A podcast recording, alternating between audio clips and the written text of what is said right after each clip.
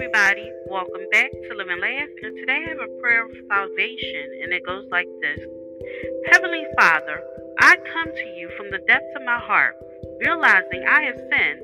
I repent of my sins and confess with my mouth that Jesus Christ is the Son of God and died on the cross for me and my sins.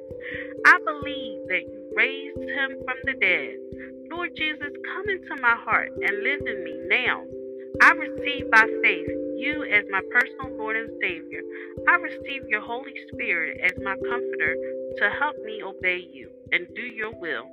It is in Jesus' name that I believe and receive these things. I pray, Amen. Thank you for listening. If you know anyone that could benefit from this prayer, go ahead and share it.